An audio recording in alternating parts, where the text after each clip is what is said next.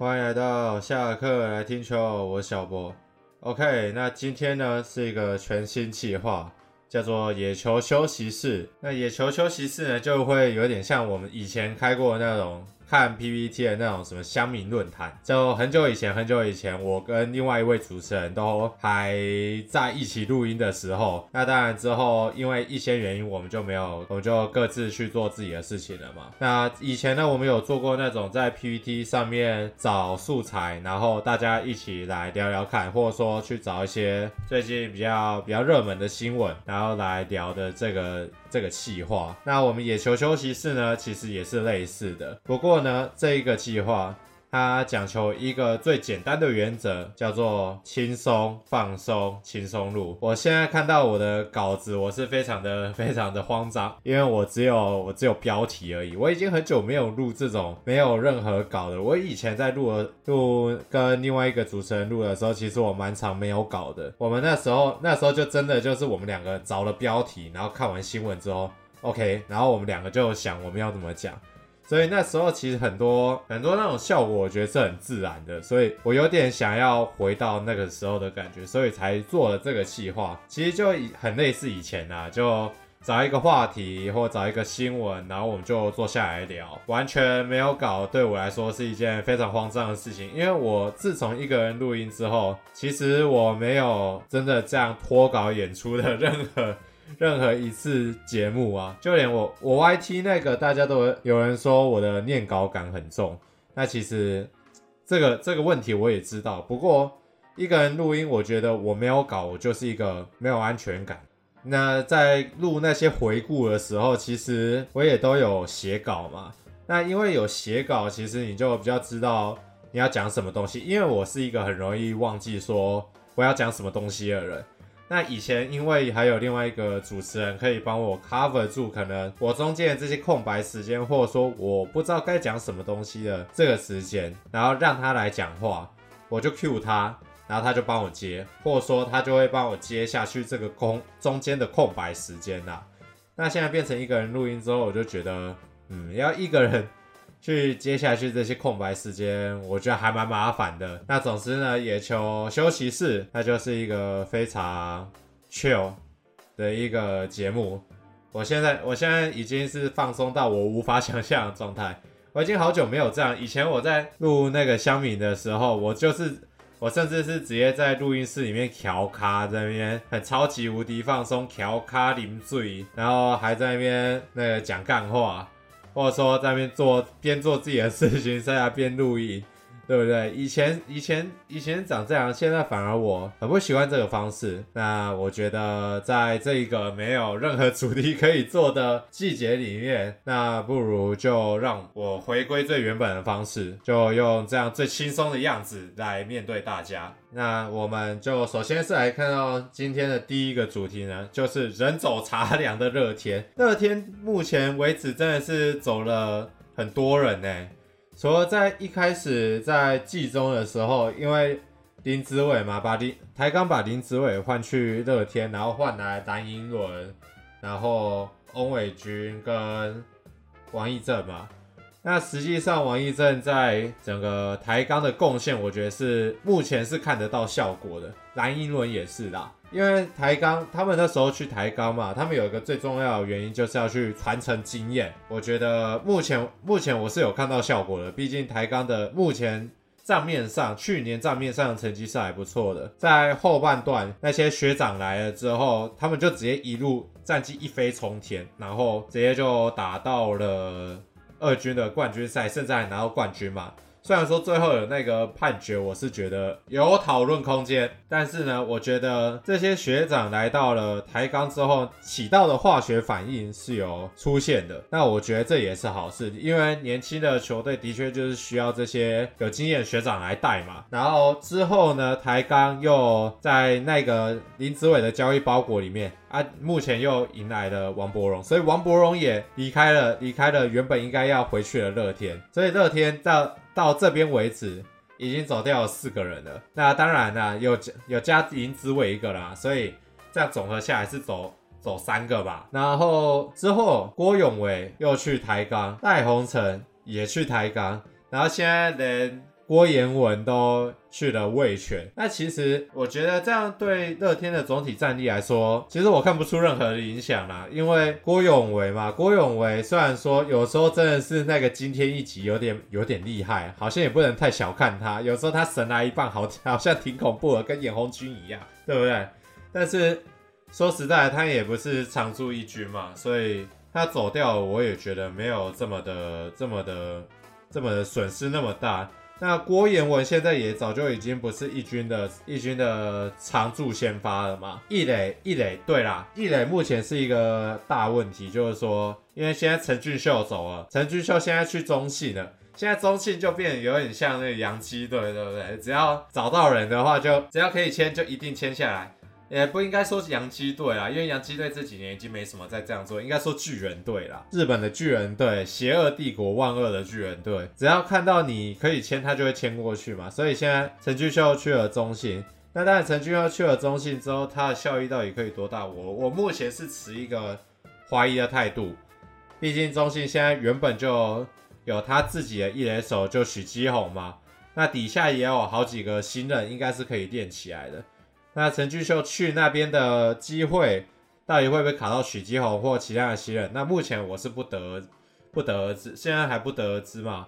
那只能看开机之后的效果如何了。那天就这一个休赛季真的是送走蛮多人的。那赖鸿成我觉得其实还好，因为你看他去年在一军的成绩就是没有那么好嘛，然后也不算是常驻的一军的。中继主力了，那年年纪也有，所以我其实我觉得把他送走是没什么问题。郭彦文送走也没什么问题吧。二垒已经几乎是给林立占了，然后郭彦文也去守过一垒，然后惨不忍睹嘛。那但是不一样，就是郭彦文去的是魏权嘛。那郭彦文去魏权，其实我觉得，我觉得机会也不大。我讲真的，我觉得机会也不大，毕竟味全的二垒是李凯威，那李凯威本身就是一个发挥非常稳定的选手，我觉得应该是要给他更多的上场机会，去让他累积经验啊。郭彦文守一垒，虽然有点惨不忍睹，没错，但是估起来还是可以守的。但是目前味全的一垒有南莫一样跟马士格斯嘛，这两个人的特点就是都有长打火力，可是问题就出在于说。都还长不出来。南莫一样的确有展现出他的长打火力过啦，他打击能力好啦，但是还展现不出来啦。那马斯格斯呢，也是差不多的问题，打击能力的确很好，守备力看起来也是还不错的，但是实际上就是还没有完全长出来。那而且这个长出来看起来也不是一时半刻就长得出来，感觉还是需要更多时间去累积的。那我觉得郭严文去这边的话，应该是可以。把自己一些打击上面的经验，应该是可以传承给这些学弟们，让他们可以更进步。那当然，这两个人的打击心态上来说，跟郭严文是有点差距的。不过我觉得不无小补吧。就老前辈的建议，有时候听一听也是不错啦。那天最惨的消息呢，叫什么？林襄不续约，哈哈哈哈，林襄不续约，这个听起来比较严重啊，对不对？自己。加拉拉队的神主牌最强最强红牌，对不对？最强红牌，结果不做了，现在是不续约。那通常这种拉拉队不续约，好像都是要官宣结婚，是不是？啊，这哎，这个部分我可能要问一下我们的 Jason 哥哥，还是我们的 Jason 哥哥其实也不知道。我觉得这个对乐天来说可能才是最大危机，因为。最强的商机已经消失了。有人说了，有人说要去，可能会去味全之类的地方，或者说可能会去别队，去中信。那我觉得也有可能，但我也在想，有一个可能就是因为拉拉队这一个地方，我觉得本来就会被很多人来当做跳板啊，就是去之后就去当演员啊，之后就去当那个节目嘉宾啊，就艺人啊。就往艺人的方面去发展，去当歌手，去当去当演员，去上综艺节目，综艺节目固定嘉宾之类的。那我觉得其实没有什么问题啊，你就把它想象成是工作上面的转换嘛。一个人要离职的时候，你总不会说你要啊，你要你要诅咒他，你要怎样啊？你这个不讲义气啊，对不对？那我觉得。你就把它当工作上面的跳槽看就好了。那不用，可以不用看得这么重了。那实际上到底会去哪里，其实我们也不得而知啊。那已经有一位一位我的好朋友已经有讲过说，哎，希望不要来味全啊，这是业界部分的消息。那我们也只能等说。到底最后最后会讲落谁家啦，好不好？讲落谁家？那刚刚有提到台钢雄鹰嘛？那我觉得这一个季后赛的 MVP 真的是非台钢雄鹰莫属，因为台钢雄鹰在这个季后赛里面真的是充满新闻，大家都在做台钢的新闻。就从那一开始的这个包裹嘛，包裹交易嘛开始，台钢就就开始在那个各个地方开始展现他灵活的手腕。从这个包裹交易，然后到后面的呃扩编选秀嘛，扩编选秀之前魏全也有一次，那他扩编选秀厉害就厉害在。因为统一这边看来是有可能是有意识的把江承燕给保下来，那这边台钢呢最后就拿了郭俊麟去换江承燕，那实际上我是觉得对台钢来说是。没有什么，没有什么损失的。郭俊麟本来就是一个目前来说就是还可以用、还可以吃局数的投手嘛，这是毋庸置疑的。他把目前可以用的投手，然后再去换一个他们更想用的投手，吃局数能力好，然后又是台钢缺的先发型，然后剩左投，我觉得这个怎么看对台钢来说都是比较赚的。那对统一这边，统一也觉得他们赚，那这个我就。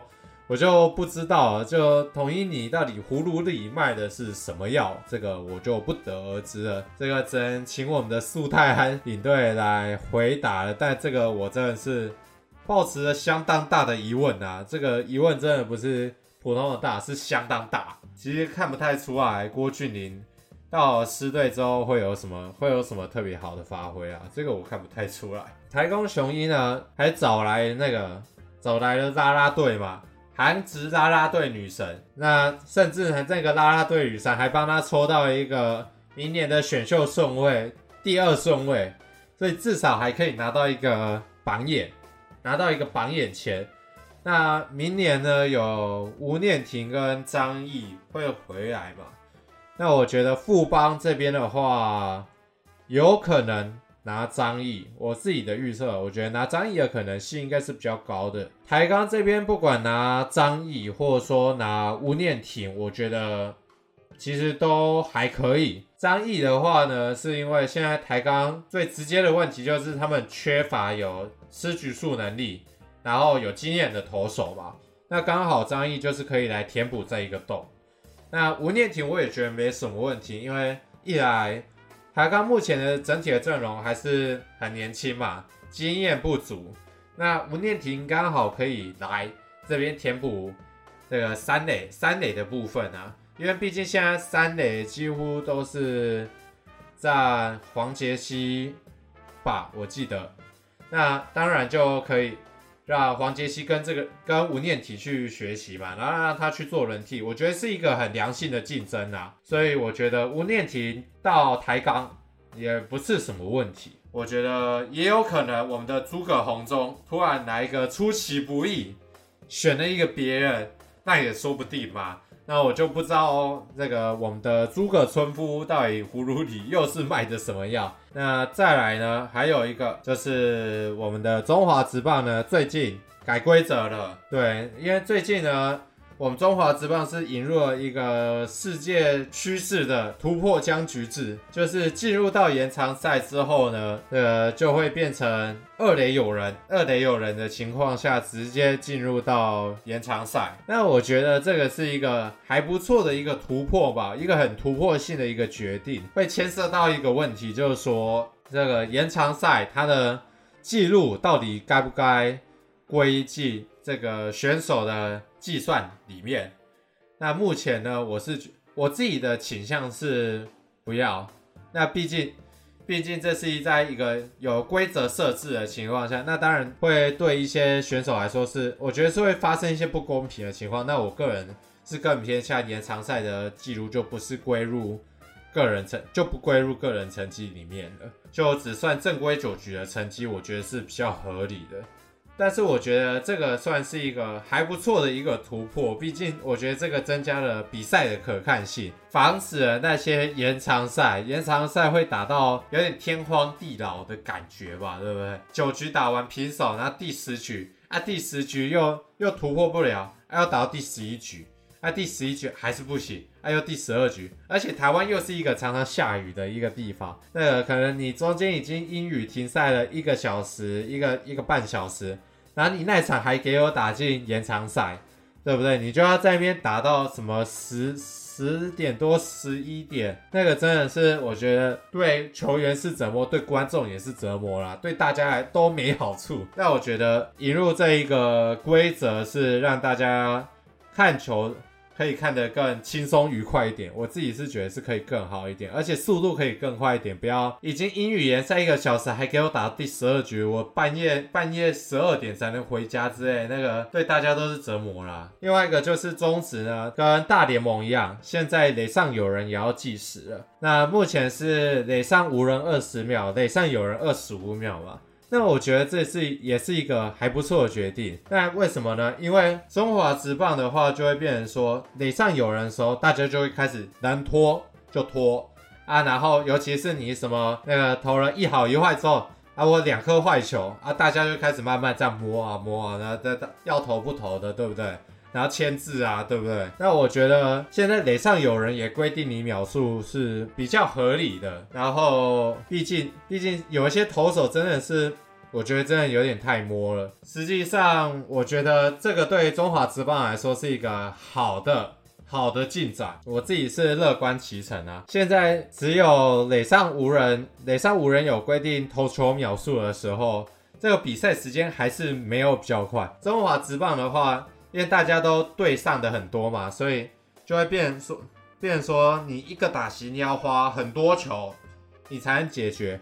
啊，偏偏垒上有人的时候，啊，你又不计秒数，啊，垒上有人的时候，啊，你又摸特别久，啊，所以变成说你投一颗球又花很多时间，啊，一个打席又花了很久，所以我觉得现在要规定说垒上有人的时候也规定秒数，跟大联盟一样，我觉得是更好的。那再来呢，就是本周的最后一个主题啊，就是最近中华职棒它是迎来了隐退潮，那有很多个球员。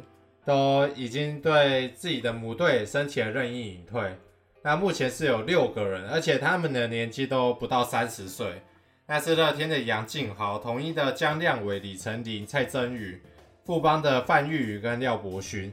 那这几个人呢，目前岁数都还很年轻。毕竟台湾职棒的市场就真的那么大，然后队伍数也就那样而已。我觉得表现机会真的不一定。那么多啦，那有表现机会你也不一定把握住嘛。那乐天的杨敬豪最近是新闻，前阵子新闻报比较多啦，毕竟杨敬豪是富从富邦交易过去的嘛，那只打了两年，就是最后是申请任意引退，目前二十八岁。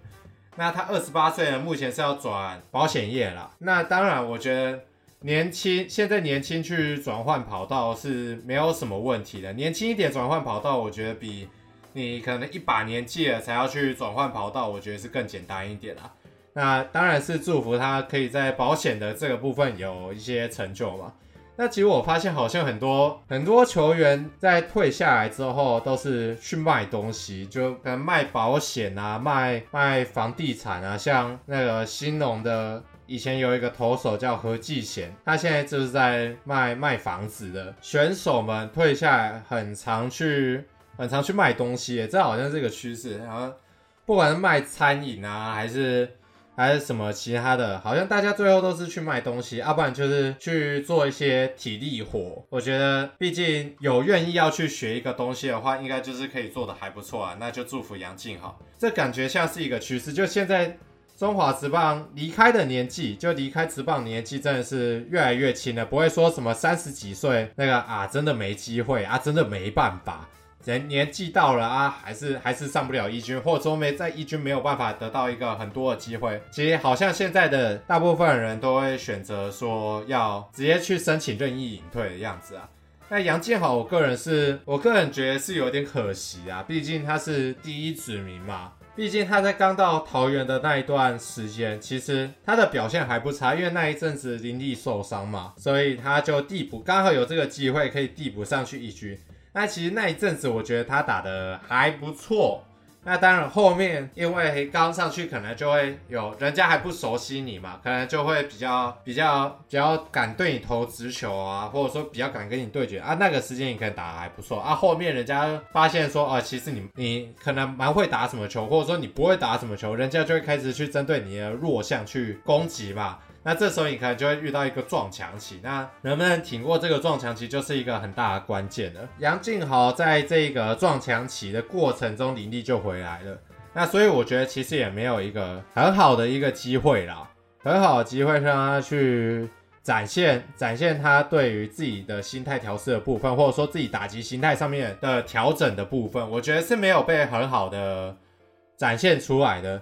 而且比他年轻的人。也一样要跟他去竞争这一个位置，那我觉得在这个，我觉得是前面有人卡住你的位置，后面有人要跟你抢位置，你现在有点像夹心饼干的中生代的这个年纪里面，你选择去隐退，选择去转换跑道，其实我觉得是一个蛮合理的一个选择啦。我也我也觉得应该要这么做了，的确，因为毕竟打了这么多年嘛，然后在一军的表现。有亮眼过，但真的也没有亮那么久。在二军一直当王也不是办法。那毕竟薪水，薪水的话就真的就是也上不去啊，就那个死薪水。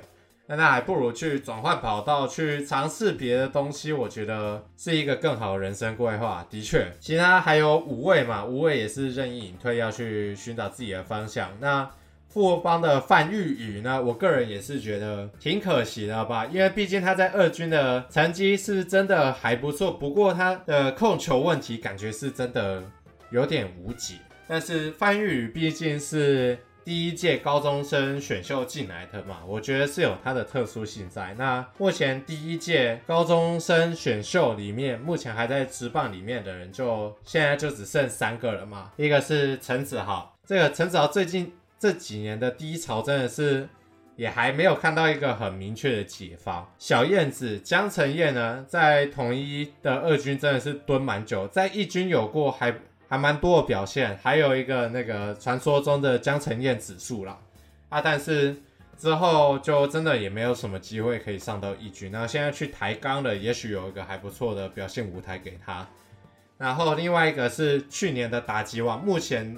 我觉得是那一届高中生选秀里面目前发展最好的梁家荣啊，但实际上梁家荣也的确在二军那边蹲了很久，蹲了还蛮久，而且上了一军有表现之后又受伤，然后现在又可以做回到那个一军的主力先发，而且甚至说每年在金手套排行榜上面都是还可以被大家提起的，然后。在最佳十人的票选也都可以被提起，甚至还可以说是去年的打击王。以那一届高中生选秀来说，梁家荣是目前最成功的啦。那其他两位呢？到底还有没有办法重回到一军这个舞台？那是不知道。江承燕目前的可能性比较高啊。那陈子豪目前遇到的问题就是他打击的状况真的是不太好，然后兄弟的外野真的太挤了，有很多年轻人要挤上来。那我觉得这个也变相的去压缩到陈子豪的发展空间啦。那我也这边也祝福各位隐退的球员们，可以有更好的职涯发展啦，可以找到自己的方向，然后可以过上更好的生活。那今天的野球休息室就到这边结束了。哇，这集录下来真的真的好糗，我真的是畅所欲言哎，我真我不看稿之后，我发现我真的不知道我要讲什么。